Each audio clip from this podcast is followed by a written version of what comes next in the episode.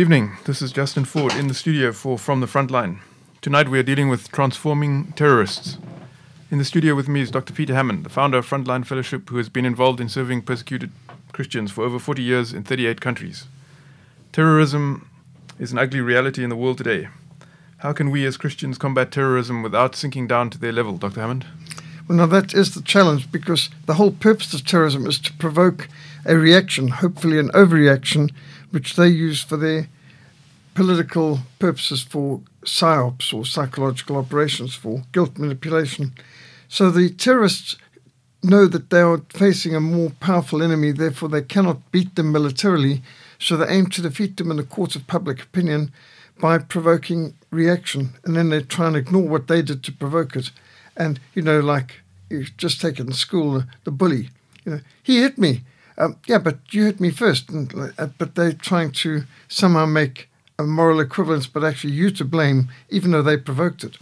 And terrorism aims to do the most hideous atrocities, hoping to provoke um, hatred and overreaction from the other side. So the other side, the defenders, the police, the military, may do something so outrageous that it can be a propaganda victory for the terrorists, which is why they use human shields and they put their rockets and terrorist weapons in civilian areas.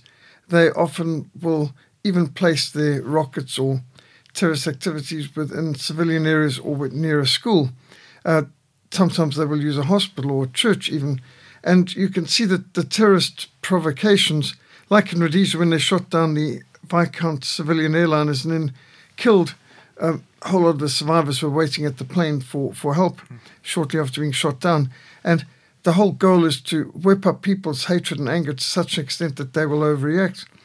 They attacked uh, churches, burned people to death inside churches, bayoneted monk, uh, nuns and babies.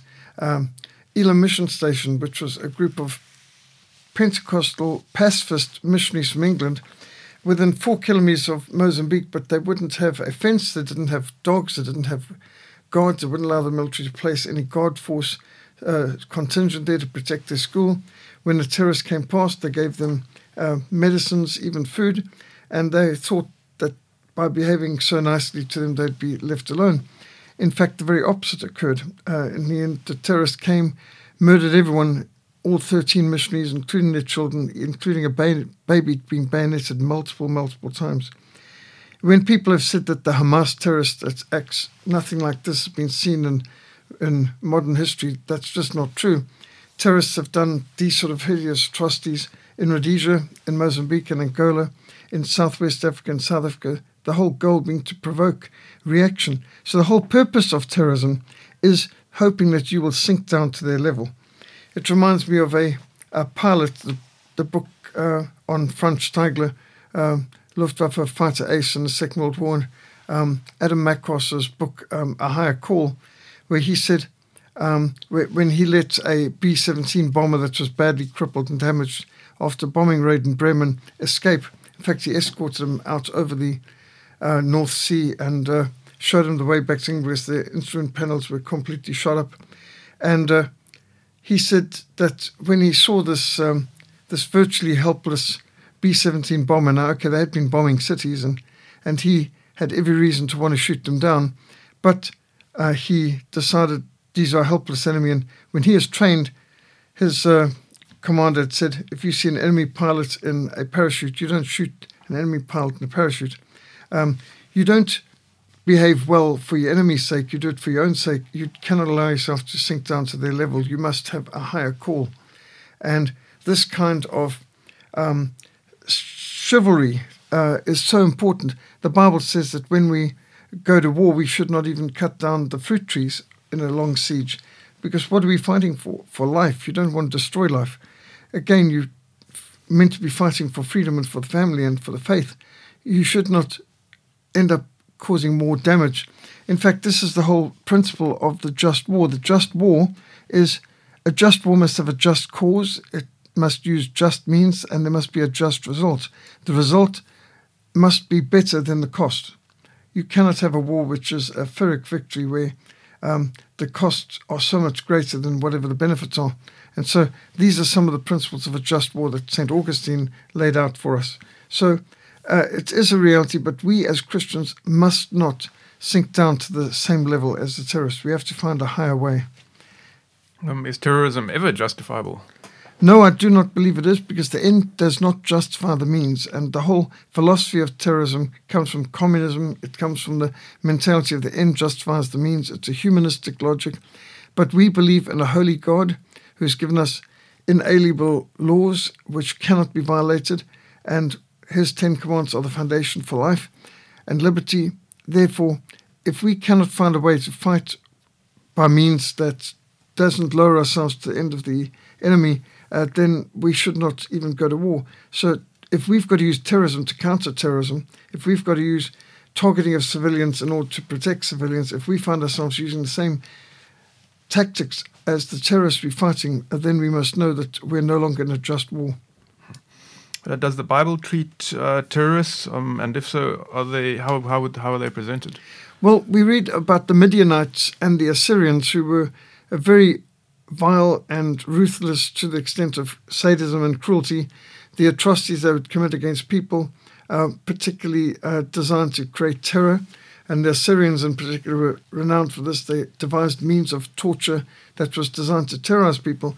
You can even think of the Roman Empire. They designed crucifixion as the most terrifying, painful, excruciating death. And that's where the word excruciating even comes from, from uh, crucifixion. And so, yes, the Bible does show terrorism being used by some of these pagan nations. And then you get the zealots, these Jewish zealots who were really terrorists. In fact, some dictionaries define the zealots as the very first terrorists. Uh, people like Barabbas, who uh, would go into a crowded marketplace and stab someone in the back, literally stab them in the back, um, to create chaos and terror in, in a crowd, and uh, hopefully to get overreaction and uh, some kind of atrocities by the Romans and retaliation against the civilians caught in the crossfire, and then to use this for propaganda value. So you do see terrorism in the Bible. You certainly see the tactics and the motivations, Midianites, Assyrians, Zealots, uh, and of course to an even a, a, degree the Romans as well. And uh, there's no doubt that they are presented.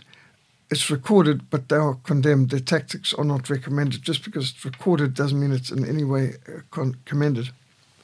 Could the devil be described as a prototype terrorist? Definitely. The devil doesn't mind how many innocent people suffer and, and are caught up in the crossfire. You just think of how, when the devil was trying to get to Job, how he destroyed his property, destroyed his family, killed his children, created as much havoc as possible, economically crippling him. Um, these are the kind of tactics that you can see uh, the devil's disciples, the terrorists, using to this day. Uh, it was well said by Colonel Jan Breitenbach when we were doing an outreach across the border into Angola. He said, uh, introducing himself to the uh, Marxists, uh, this is during a ceasefire, and we decided to use the opportunity of the ceasefire in 1989 to go across the border and preach our communist enemies. He said, I'm Colonel Jan Breitenbach of 32 Battalion. My men and I, we killed thousands of you. Thousands of you. We never had any trouble killing you, communist. Our problem was catching you. You ran so fast. Even when you outnumbered us 10 to 1, you fled like the spineless, yellow bellied cowards you are. And he said, Why did you flee? Because you're afraid to die, and you should be afraid to die. If you knew what was waiting for you a few seconds on the other side of the grave, you should be terrified. He said, Your God is Karl Marx. Your religion is atheism. Your commissars are the priests of Satan. You're lost. You're damned. You're doomed. You're going to burn in hell forever. If you knew what was waiting for you on the other side of the grave, you'd crawl across the minefield and beg 3 2 Battalion to show you the way of salvation, Jesus Christ. And I think that's, that's uh, quite uh, appropriate to point that out to them because uh, uh they are following their, their uh, God, the devil. The devil is uh, really, when you think of the Red Army of the Soviet Union, well, they were the Red Army, they were the devil's army. And you could see it by how they burned churches, murdered ministers, how they were involved in continually destroying Bibles. So yes, I think we can see a lot of terrorists actually love love evil and they hate uh, God, they hate the Bible, they hate God. We can see how the terrorists in Zimbabwe deliberately targeted missionaries and churches and and herded missionaries together, even bayoneting the babies, herding Christians into churches, burning it down around them. Even how the terrorists in Cape Town targeted the St. James Church, the most effective evangelistic church in Cape Town, the largest evangelical church in Cape Town at that time, targeted for an evening service attack. why would they attack a church? Um, because they hate God. So, yes, the devil is the prototype terrorist. Um, Dr. Hammond, you've had the opportunity of meeting with and interacting with a variety of terrorists over the years. Can these people be reached with the gospel? And have you experienced any success in winning uh, terrorists to Christ? Yes, certainly you can reach them uh, for Christ. And I've, I've, had the opportunity of having uh, interaction with a wide variety of terrorists ZANU, ZAPU, ANC, PLO, SWAPO, uh, Frelimo, um, many communist and Muslim terrorists over the years. And uh, for example, I remember having supper with uh, Ndabezingi Musa, um, an ex ZAPU terrorist in Zimbabwe, and uh, we were having a meal in a hotel and we were walking past the, the um, buffet. And I pointed out to him uh, that he had skipped the meat. And he said, Oh, he doesn't eat meat. It reminds him when they used to eat people. And uh, I thought, I'm having supper with a cannibal. Um, another time, I was having supper with about eight or nine ex terrorists, all ex SWAPO terrorists that had been up in Angola, and many of them had been kept, uh, been uh, put in prison camps because they had uh, offended the leadership in some way or another.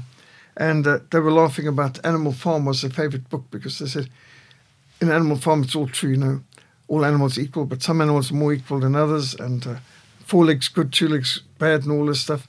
And uh, they mentioned how they were being kept in a pit in the middle of the village, um, middle of this camp where it was a low point and all the filth and sewage and everything just seeped into that hole where they were with just barbed wire and, and thorn bushes above them and uh, no protection from the elements, uh, the sky, the, the, rain, the, the wind, uh, the dirt, everything coming in there. And at one point, one of them said to the communists who were guarding them, Why don't you just kill us and get it over with? And he said, the Cuban responded, Oh, no, we don't want to kill you. We don't want to kill you and send you to heaven with God. No, we want you to curse Christ and come to hell with us for all eternity. And that's quite an insight there. And uh, again, there I was having a meal with people who also were talking about how they used to have human sacrifices and they would eat human flesh. It was one of the witchcraft ceremonies they engaged in up in Angola. And uh, that was quite intriguing to meet people like that. Another time I was in Zambia and I was with a group uh, who'd all been terrorists and communists before, and uh, they were telling me that Kenneth Kaunda, who at one time was dictator of Zambia, uh, he said uh, he would have uh, witchcraft ceremonies when he would worship Satan, and he said they had people like Dos Santos from Angola and uh, and Samora Machel from Mozambique. They had Mobutu Sese Seko, Robert Mugabe. These people would come together in State House in Lusaka, and call on Satan and he would appear to them physically. And I must have raised an eyebrow or something because they looked at me and said, I know you don't believe us, you whites don't believe us, but these things happen. These are real. All around the room had men, including the Zambian ambassador to the United Nations, others that were there at the time, they said, No, this this happened. They worshipped Satan by name and Satan appeared to them bodily, physically. And I was super skeptical, but uh, these were people who I had come to trust in Zambia. They were known, dedicated Christians telling me uh, this actually happens. There's actual worshipping of Satan, and these people are actually involved in human sacrifices. Telling me how Mobutu Sese ate human flesh, just as Idi Amin had, and uh, Samora Machel, uh, how he had actually um, made a pact with Satan that if Satan would give him Mozambique, he would dedicate his life to the destruction of the Christian church. And uh, so I've had all kinds of insights from these folks they told me in Mozambique, some Frelimo troops I was with, that they used to be given witchcraft charms, things to carry around their necks. And the witch doctor said this would turn the bullets of the white men into into water, and so they could go into battle without any fear because they had no, uh, they they were immune to bullets. And uh, I said, did it work? And they said, no, of course it didn't work, but you couldn't exactly go and complain after you've been shot uh, to go and complain to witch doctors because you, you wouldn't be around. And so he said, uh, uh, if you did, if anyone ever did come back to the witch doctor and said, but these charms are meant to have made us impervious to bullets, it didn't work, then it would come out with, okay, now tell me, how did you apply it? Oh, now you see, that's the problem. Were, were you in the shade or in the sun? And, you know, whatever you did was the wrong way. And wh- whatever they, um, they've always got some kind of uh, small, uh, what's it, the small print clause where somehow you violated the terms and conditions and uh, you should have done differently. And then they want to sell you something else even more expensive that's going to work better the next time. So it's an absolute scam. And uh, uh, witchcraft and terrorism seem to go a lot together often. What methods have you used to reach uh, guerrillas with the gospel? Film evangelism, the Jesus film, uh, gospel recordings, World Missionary Press, gospel literature, a lot of literature evangelism, personal evangelism, and public meetings. So, on my first cross border mission into Mozambique, um, I had the opportunity of having a large uh, venue for film evangelism. In fact, it was quite funny because there I had arrived in Mozambique on my motorbike and put before the people uh, that um, I'd brought the Jesus film in Portuguese, and the people were super excited. They said, "Pray for us that we can get a 16 millimeter projector." And there was a real deflated response. And they must have thought, "Is this person crazy? Come here to show us a film and didn't bring a projector?" Um, yeah, I didn't have money for a projector. In fact, it cost 650 rand, which was more than a month's salary at that stage, to buy uh, four reels of the Jesus film. A projector would have only cost 600 rand. So, uh, one film, 16 mil film, cost more, all four reels of it, than it. projector did. I mean, so different from when we later got video cassettes and, and discs. But anyway, we're back in the 16 mil zone. We're talking about 1982. So I uh, afterwards had somebody approach me and say, come to the British Embassy, corner of Vladimir Lenin and Mao Zedong Avenue tomorrow, and let's see if the British Embassy will be willing to lend their 16 mil projector to you because they've got one. And I went there, and uh, sure enough, the British consul was quite uh, sympathetic and positive and willing to let me borrow their 16 mil projector. But he said, But I'm sorry to tell you that there's power failure most of the time here. We only occasionally get electricity. So if you don't have a generator and we don't have one to spare, I don't think it's going to work. But um, you know, you're welcome to borrow it. So I took the 16 mil projector. We went to a church building. The church building was burned out, bombed out. There was no roof, um, no pews. It was a hollowed out wreck. Um, not even window frames. I mean, everything had been shot out and bullet holes in the walls and so on. Well, as you can imagine, there weren't any plugs either. There were just some holes in the walls with some wires. So I started twisting wires and trying not to electrocute myself uh, to uh, take off the plugs with my little Leatherman and uh, wind the wires around one another. And then we prayed for electricity, which is real prayer faith in that condition. And uh, incredibly, believe it or not, people standing around were absolutely astounded when electricity came on in time for us to show the film. So we showed the film and the electricity lasted almost the end of the film, but at about the time of the crucifixion scene, everything went dark. Well, I switched on my flashlight and I stood up and I started to heavily preach on the crucifixion. Thought, well, this is not a bad place to stop. That's good. But while I was still preaching, the light came back on. We were able to finish the film, get through to the resurrection, the ascension, and then the light went out again. And so I stood up and gave the final appeal. And as I was speaking, I started to see men in camouflage carrying AKs coming towards the front. And I thought, this is it, because um, it was illegal to be a missionary and to do evangelism in Mozambique at that time. And uh, I remember Roger Voke saying, preach every time as though you're dying man to dying men, like it's the last chance you may have to preach or the last chance they may have to hear you. Uh, you know, preach like this could be your last opportunity or the last opportunity for someone you're speaking to. Well, it was easy to anticipate that then because it looked like this might be the last sermon I ever preach. And here these men were coming forward, obviously our enemies, the Frelimo communist terrorists. And as they got to the front, they knelt down and they put the AKs on the ground um, in the dirt in front of them. And they were wanting to surrender their lives to Christ. So my first film evangelism in Mozambique, and I'm already getting some of our enemies coming to Christ. And I had the opportunity of baptizing people who were my enemies in a human sense. Frelimo communist forces. And uh, some of these folks were weeping and literally turning that soft sand, dirt in front of them into a bit of mud. And uh, to be able to counsel people who were communists to Christ,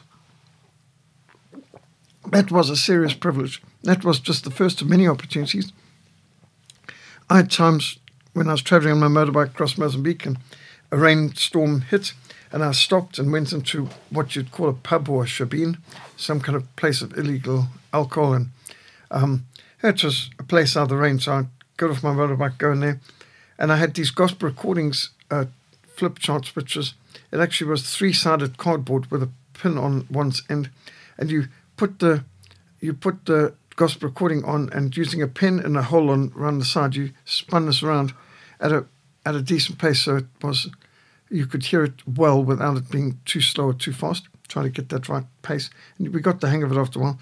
And that was gospel recordings before we had cassettes, before we had the hand cranked or solar panel powered um, audio recorders, the proclaimers, the gospel messengers.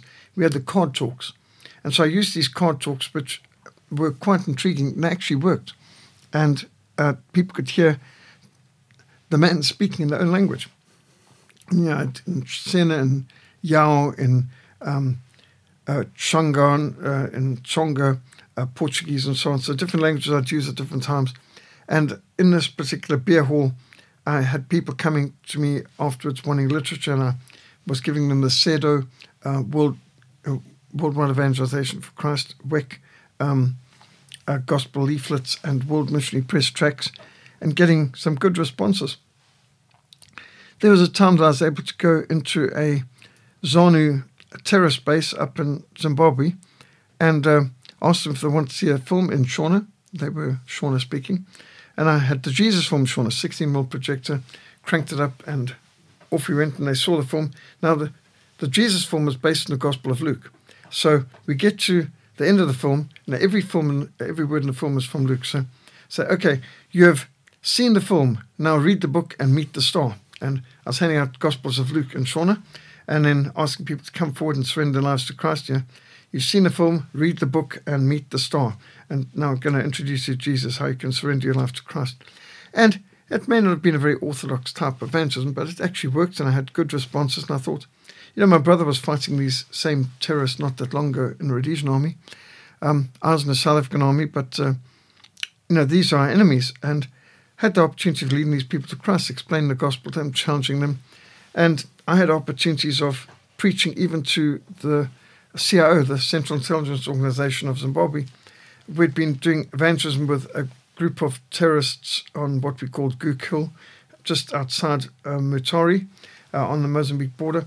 And on the way uh, out, we got ambushed by a group of CIO um, people who wanted to catch us because they heard that we were propagandizing their men and wanted to know. So they took me off to um, 3rd Brigade headquarters in Mutare and came in and it was very daunting because you walk into the room and it looked like a hardware store, a table with all kinds of um, intimidating looking equipment that they might be using for, you know, pulling out teeth or fingernails or something. And there's a chair with with arms and legs with leather straps, which is awfully intimidating, uh, especially when they had batteries, or car batteries around with wires and crocodile clips.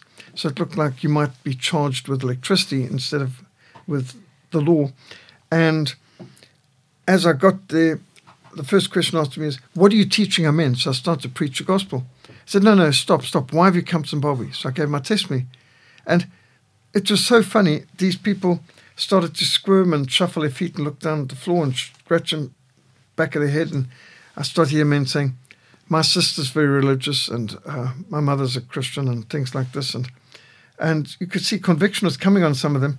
And this shouldn't have been a funny situation. The CIO are no joke. I mean, they tortured, murdered a lot of people. But um, we had the privilege of driving out there of just about an hour or so later with all of them holding Bibles on their arms, waving goodbye to us. And it, it was such a picture to think, you know, these brutal CIO um, secret police, uh, they wanted to interrogate us, and we ended up turning the tables, interrogating them with the gospel. Conviction of sin came upon them, and they ended up with Bibles on their arms, and we ended up free. So, yes, you can win your enemies for Christ, and it is possible to uh, evangelize amongst terrorists and communists. And I've had success. I've had the privilege of seeing these people come to Christ. Is it feasible to evangelize um, one's enemies, Dr. Hammond? I believe so. Just think biblically, uh, we are told that we are called to be more than a conqueror. Now, David, King David, as a shepherd boy, he killed Goliath. So David's a conqueror. Killing Goliath was a tremendous achievement. But Jesus is more than a conqueror. He took Saul, the persecutor of the church, and turned him into Paul, the apostle, the missionary of the church. So, yes, we can evangelize enemies. The Bible says, Greater love is no one than this than he laid down his life for his friend. Well, that's the greatest love humans could have. But our Lord did better than that. He laid down his life for his enemies. We were Christ's enemies when he died for us. So Christ died for his enemies, and even on the cross he's praying, Lord, Father, forgive them for they know not what they do. And I believe we can evangelize our enemies. So I was running a Bible study and prayer fellowship in the South African Infantry, and on my first uh, Sunday in the SADF, I uh, asked the chaplain if I could speak up after the Sunday service, and he gave me permission. So I stood up and faced the hundreds of men of my company in the Wanela Hall in 6th South African Infantry in Grahamstown. And I stood up and I said, I love the Lord Jesus Christ with all my heart. I want to honor him during my next two years here. If anyone else feels the same, please see me afterwards. Let's start a Bible study and a prayer fellowship. And that's the start of our mission. Frontline Fellowship really began with that vision. And we had uh, just three at first. There was just um, myself and two others who started this Bible study and prayer fellowship, but it grew. And soon there were six, and then there were 12. And by the end of second phase, there were 24. And by the end of, of our two years military service, there was more than 89 of us gathered together for prayer in the final evening celebration in Wanela Hall in 6th South African Infantry. And many of them end up as missionaries with Youth for Christ and Youth for the Mission and many different groups around Operation Mobilization. And uh, I got the vision during one of our all night prayer meetings the enemy are coming to us with hate. Have we ever gone to them with love? They're coming to us with bombs. Have we ever gone to them with Bibles? They're, they're coming to subvert our countries with their terrorism. But we can subvert them with evangelism. And so the vision came out of recruiting Christians from military background who'd be willing to go into communist countries like Angola and Mozambique to smuggle in Bibles, to help evangelize, and to turn some of these enemies of ours into our friends, into our brothers in Christ, and into evangelists. In fact, I had the privilege of doing just that. One of my co workers in Mozambique after a while was Jao, who had been trained in Patrice Lumumba University. He'd been trained to be a terrorist in the High Institute of Learning for Terrorists in, in Russia. And uh, he came back and became one of our evangelists in Mozambique and one of our couriers and uh, Bible distributors um, in the country. So, yes, we can evangelize our enemies, and that is the model that we see in the Bible. That's what Jesus did for us. And uh, Paul started as an enemy of the church, and he became a great advocate and apostle for the church. What resources are available uh, for those who want to transform terrorists and regenerate revolutionaries? Well, there's some great resources. I think some of the greatest tools we've used over the years. I found the Jesus Film in many languages, and I must have the Jesus Film in about uh, 20 or 30 languages myself. Uh, we've got the Jesus Film in about 100 languages, and I know that it's been translated into about 4,000 languages around the world. Uh, so the Jesus Film is very effective because all scripture, it's two hours, and it's, it's straightforward without any tricks and special effects. It's, um, it's biblically faithful. So film evangelism is good. For gospel booklets, I found World Missionary Press uh, gospel booklets. They're all scripture. Those are outstanding. I've distributed hundreds of thousands of these gospel booklets throughout Africa. And my favorite is Satan versus Christ. There's also help from above, but Satan versus Christ is showing very much the conflict between Christ and Satan in gospel format, all scripture. And I found these WMP gospel booklets in multiple languages extremely useful. I've also designed a few tracks myself, so we've got a whole section in our website now of tracts for terrorists or gospel for guerrillas or true freedom for freedom fighters, depending on how you want to put it. And uh, one of mine is world, the world's greatest revolutionary.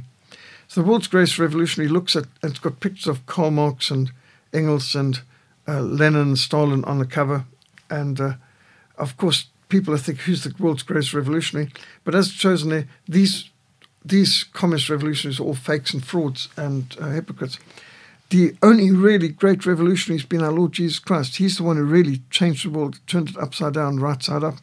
And that Jesus is the world's greatest revolutionary uh, because he does the revolution in your heart, the Jesus revolution. So it's, it's speaking in communist kind of terminology to bring the gospel to a communist. And uh, so, World's Greatest Revolution is one tract I designed. Another is The Heart and Soul of Karl Marx, which shows the incredibly evil, satanic heart of Karl Marx and what a disaster he was.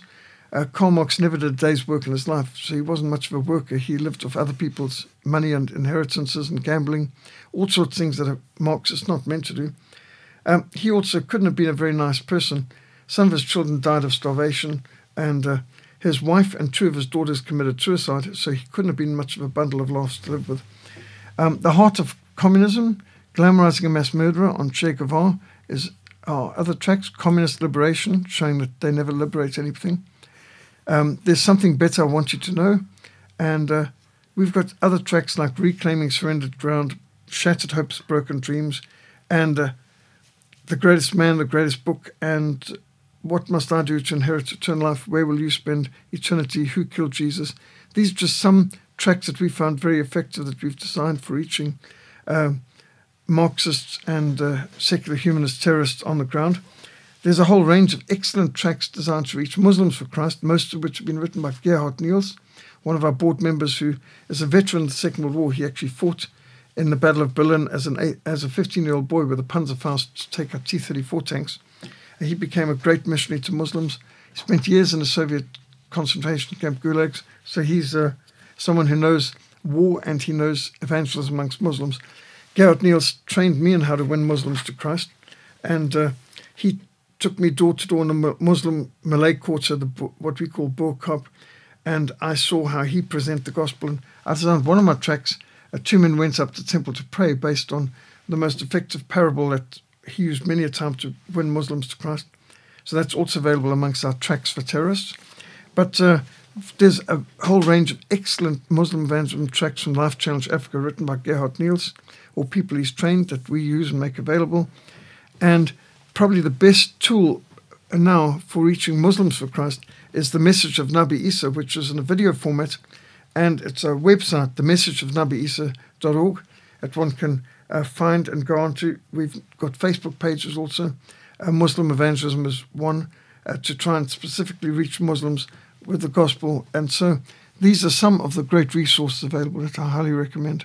Can you please just restate um, where listeners can find and download your tracts on uh, for terrorists? Yes, so www.livingstonefellowship.co.za www.livingstonefellowship.co.za or as Americans say ZA.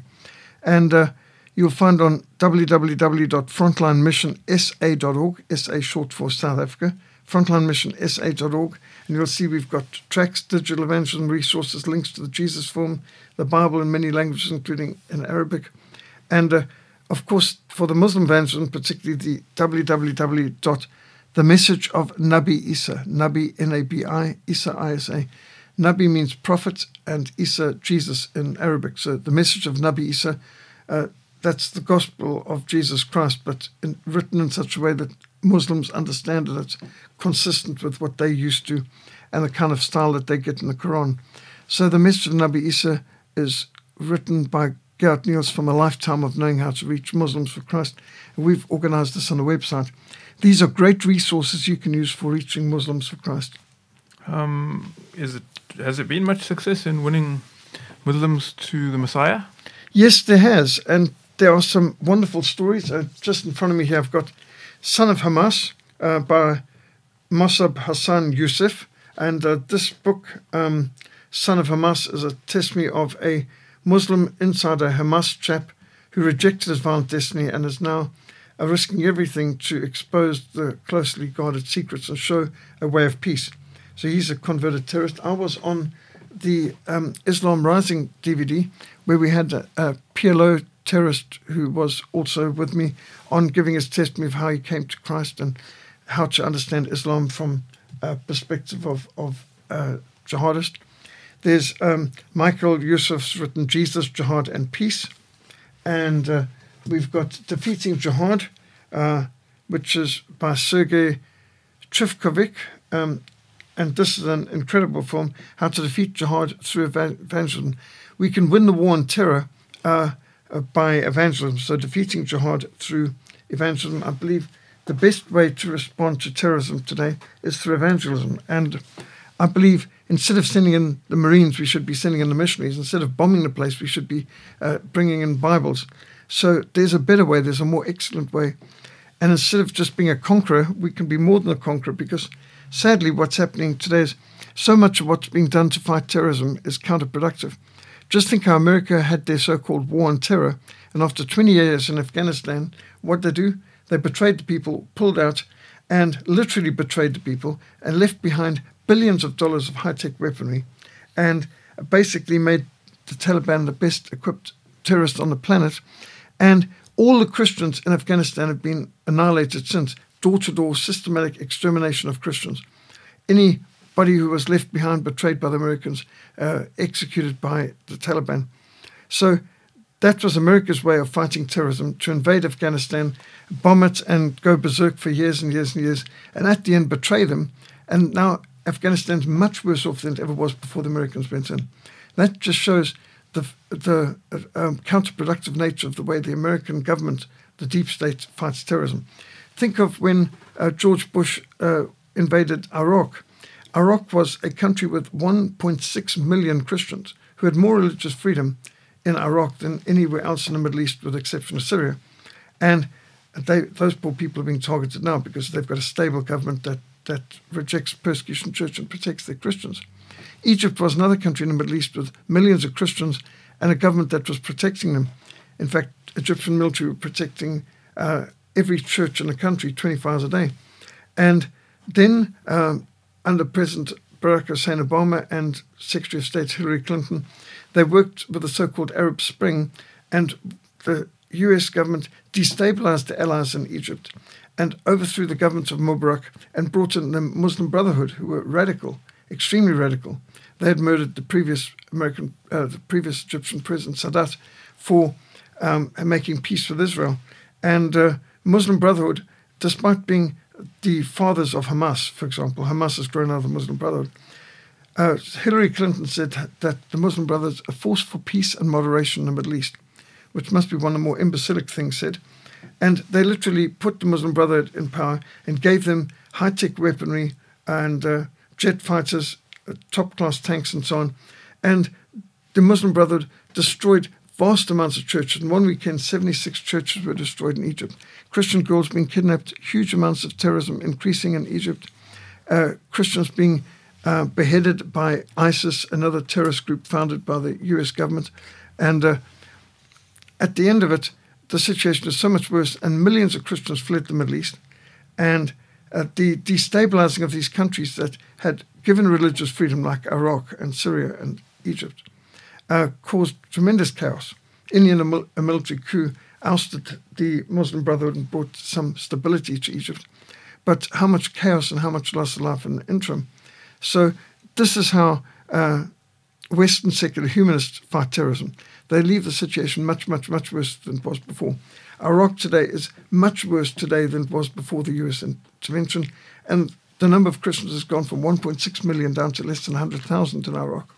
It's an absolute catastrophe. We've lost more than a million and a half Christians out of Iraq as a direct result of US war on terror, which did anything but fight against terror. It actually uh, aggravate the situation, made a bad situation much worse.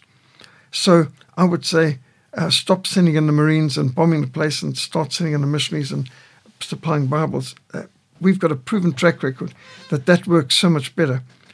Mozambique, which was a communist country when we first started work there uh, back in 1982, today is a free country where the gospel's freely available, where churches that have been confiscated have been returned to the church and been rebuilt where missionaries can operate, where Christian schools can operate, and where Bibles are no longer illegal. So Mozambique is so much better than it was before, and that's as a direct result of prayer and evangelism and missions. The same we can say for Angola, South Sudan, another success story. The whole of Eastern Europe opened up because of the seven year Jericho prayer march and the focus of missionaries to the persecuted church and uh, gospel radio broadcast, Bible smuggling. So we've got success stories where evangelism's been used. Latvia, Lithuania, Estonia, Czechoslovakia, uh, Croatia, Slovakia, uh, Romania, Bulgaria are freed now and open for the gospel. South Sudan. That's a much better way than doing it than the way the American government's been bludgeoning the people of Afghanistan and Iraq, which are infinitely worse today than they were before the so called war on terror. So, yes, um, there's a better way and there are better resources available. Can you uh, mention some of the resources that are available for listeners who would like to learn how to reach Muslims for Christ? Yes, please. Uh, visit our William Carey Bible Institute. That's WC Bible Institute. Sorry, William Carey BI. William Carey BI, short for William Carey Bible Institute. WilliamCareyBI.org, website. You'll find we've got a whole series of materials on Muslim evangelism, much of it from Gerhard Nehls of Life Challenge Africa, made freely available. We've started out for the persecuted church, but now it's made available for anyone around the world. Um, so visit our williamcareybi.org website and on the frontline mission sa.org you'll find lots of digital evangelism, um, Muslim evangelism, uh, tracks, um, uh, audios, videos, great resources that will help you in reaching Muslims, including links to the Jesus form in different languages, gospel recordings, and a whole lot of other great resources. World Missionary Press gospel booklets. Uh, these are the essential ammunition in spiritual warfare. And we can supply you with literally tens of thousands of gospel booklets and tracks uh, to, to make this possible. Our Literature for Africa in Cape Town actually supplies about 100 tons of Bibles and books completely free every year in up to 100 languages. And uh, this can make all difference. This is what we need to win our world for Christ. We need Christians to get into a habit, a lifestyle of evangelism, sowing gospel seed, and using their social media contacts to proclaim the gospel and link people to these great websites like the message of nabiisa.org, uh, which can directly present the gospel in a way that Muslims understand and can relate to. Are there any other ways that um, each one of us can counteract and undermine terrorism? Yes, I believe so. I think a lifestyle of ministry and missions. One of the best things I ever did was starting a Bible study and a prayer fellowship. So I'd recommend all of our listeners to either join a Bible study and prayer fellowship or start one if, if you don't have one in your school, your college, your workplace, your home, or your neighborhood. Start a Bible study and a prayer fellowship. We can send you good resources you can see all kinds of Bible study materials on our livingstonefellowship.co.za website. and you can get good literature from Literature of Africa, including Bible study materials. If you live close to Cape Town, we can supply that too. And uh, I think also to mobilize people uh, to observe the International Day of Prayer for the Persecuted Church. We're coming up to the 12th of November, which is IDOP, International Day of Prayer for the Persecuted. Uh, we run the www.idop-africa.org website. You can also find the Facebook page for that, IDOP-Africa. But uh, IDOP is um, short for International Day of Prayer for the Persecuted. For over 30 years, we've been mobilizing churches to observe a day of prayer for the persecuted, and we choose November because 9th November is when we remember that the Berlin Wall came down. Great answer to the to prayer of the seven-year Jericho prayer march, and uh, the prayer focus on bringing down the Iron Curtain. And uh, of course, the 11th of November is when we remember those who died in the wars. The date being from the 11th day of the 11th month when the guns fell silent in the First World War. And uh, yes, we remember those who've died in the wars. We need to remember those who are suffering for Christ today and speak up for churches that are being persecuted today. So that's something we can do is mobilize people to observe and support IDOP, idop-africa.org website or visit idop-africa website, uh, Facebook page. Um, remember, you can also email mission at frontline.org.za. And what can we do to motivate and mobilize our friends, our networks, congregations, communities to see war zones as mission fields and persecutors of the church as targets for evangelism? My people are destroyed from lack of knowledge. So the first thing is information. We need to be informed. Secondly, we need to be interceding. And thirdly, we need to be involved. Be informed, be interceding, uh, be involved. And that's like Project Nehemiah, how Nehemiah starts to mobilize the people to rebuild the walls of Jerusalem. We need to mobilize our friends, family, and congregation and community to recognize the needs of the persecuted church. And that's why I think the International Day of Prayer coming up this coming Sunday, the 12th of November, is a good idea. It's normally the second Sunday in November to focus people to remember the persecuted church and in this month where we often remember those who've died in the wars, it's it's a good connection because there's a spiritual war going on in the world. There's a war against the church, a war against um, evangelism and Bibles. So, International Day of Prayer, uh, 12th of November. Mobilize people, encourage folks to visit the www.idop-africa.org website. Dr. Hammond, thank you for your unique insights into dealing with terrorists Given that the topic of today's show was transforming terrorists, uh, we'll close with 2 Corinthians chapter 5 verse 17. If any man be in Christ, he is a new creation. Thank you very much for joining us for From the Front Line. God bless and good night.